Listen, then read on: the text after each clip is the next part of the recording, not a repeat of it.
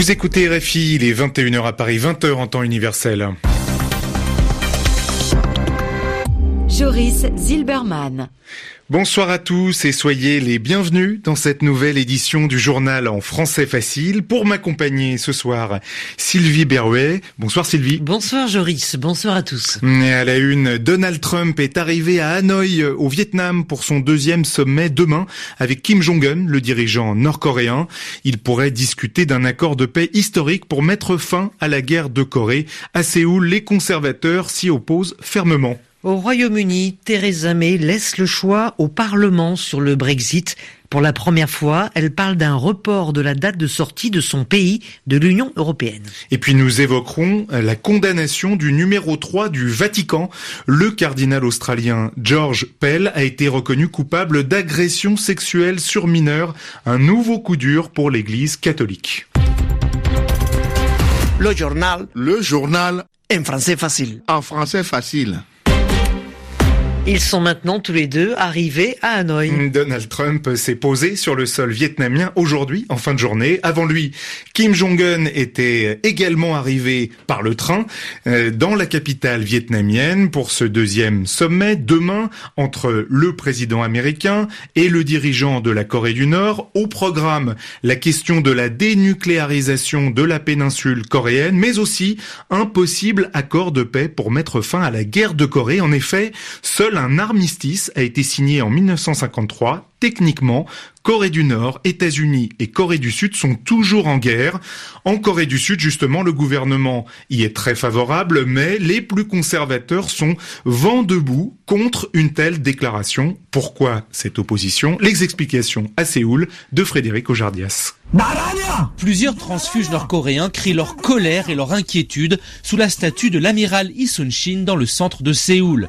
Le réfugié Kim Song-min appelle Donald Trump à parler des droits humains lors du sommet de Hanoï. Donald Trump demandait à Kim Jong-un de fermer les camps de prisonniers politiques.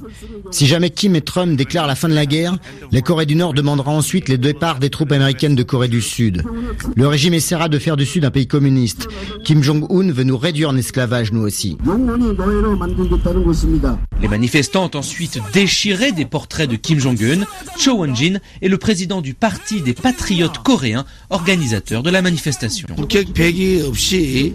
Une déclaration de fin de la guerre sans abandon des armes nucléaires, c'est un piège de la Corée du Nord. Cela provoquera le départ des troupes américaines. Le président sud-coréen veut nous faire croire que cela constituera la paix. Mais c'est faux.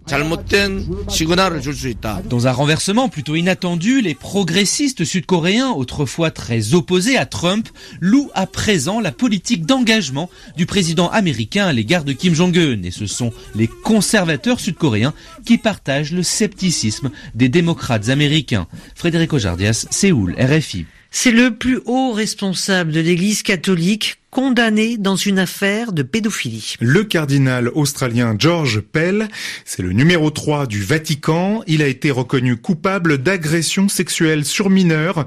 Le verdict a été rendu le 11 décembre dernier par un tribunal australien, mais il n'a été rendu public que aujourd'hui pour des raisons légales. Les avocats du cardinal ont fait appel.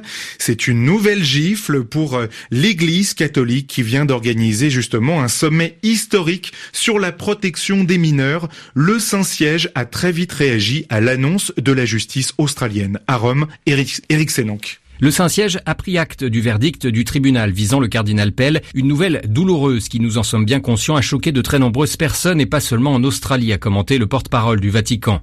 Le Saint-Siège, a-t-il précisé, réaffirme son respect total à l'égard de la justice australienne. Le Vatican qui, au nom de ce respect, attend désormais l'issue du procès en appel et souligne que le cardinal australien a le droit de poursuivre sa défense jusqu'au bout.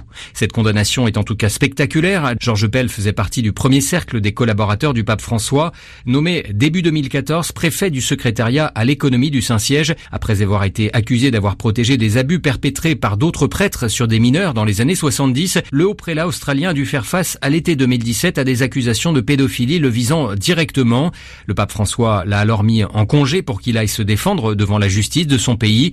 Ce mardi, on apprenait que François avait confirmé des mesures de précaution vis-à-vis du cardinal, à savoir l'interdiction d'exercer publiquement son ministère et bien sûr d'avoir des contacts avec des mineurs. Eric Rome, RFI.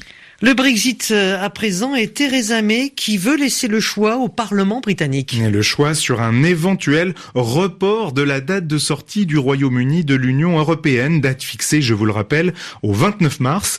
La première ministre veut d'abord soumettre le 12 mars un accord de Brexit modifié, puis s'il est rejeté, elle convoquera un vote sur une sortie sans accord, et si c'est à nouveau rejeté, elle proposera un vote sur un report du Brexit. C'est un changement radical de stratégie. On écoute Theresa May.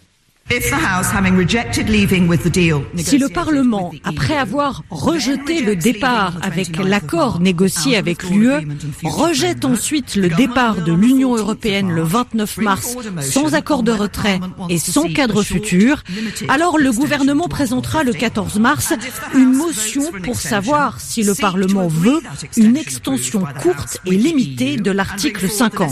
Si la Chambre vote en faveur de cette extension, on demande demandera à ce qu'elle soit approuvée par l'Union européenne et nous présenterons la législation nécessaire pour changer la date de sortie en fonction de cette extension. Permettez-moi d'être clair. Je ne veux pas que l'article 50 soit prolongé. Notre objectif absolu doit être de travailler pour obtenir un accord et partir le 29 mars. Au final, les choix auxquels nous faisons face restent inchangés. Partir avec un accord, partir sans accord ou ne pas avoir de Brexit. La première ministre britannique Theresa May, des propos recueillis par Anissa El Jabri. Nouvelle escalade des tensions entre l'Inde et le Pakistan. Et New Delhi a mené une frappe aérienne contre un groupe islamiste basé au Pakistan. Des représailles qui étaient attendues et promises aussi par l'Inde après l'attentat suicide du 14 février au Cachemire indien, cette région disputée entre les deux pays. L'attentat avait tué au moins 40 paramilitaires indiens. Il avait été revendiqué par le groupe islamiste insurgé nommé Jaish et Mohammed et qui établi au Pakistan. De son côté, le gouvernement d'Islamabad a dénoncé, je cite, une agression intempestive et a promis de répondre militairement à son tour en temps voulu. En Algérie, il sera candidat envers et contre tout. Abdelaziz Bouteflika déposera ce dimanche sa candidature pour un cinquième mandat de président, peu importe les manifestations populaires massives contre cette candidature.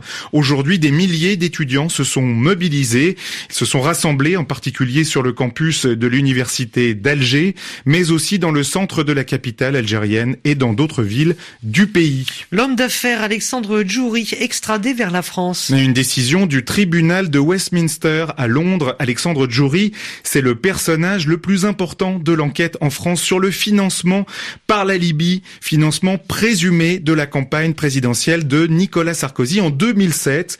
Il a été convoqué à plusieurs reprises par la justice française. Il avait été arrêté en janvier 2018 à l'aéroport de Londres d'Israël en vertu d'un mandat d'arrêt européen émis notamment, je cite, pour détournement de fonds publics et corruption, les précisions de Grégoire Sauvage.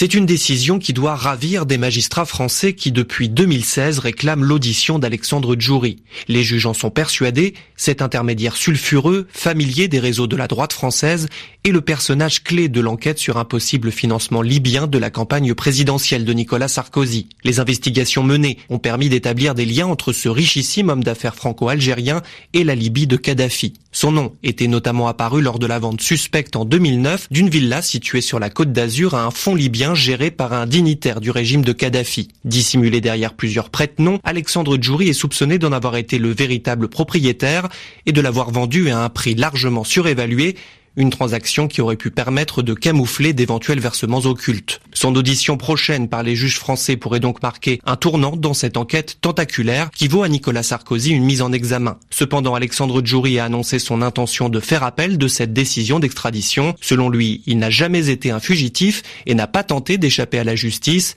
Ses avocats mettent également en avant ses problèmes cardiaques pour contester la demande des autorités françaises. Grégoire Sauvage, c'est la fin de ce journal en français facile. Merci de l'avoir écouté et merci à Sylvie Berruet de m'avoir aidé à le présenter. Bonne soirée à tous à l'écoute de RFI. Bonne soirée.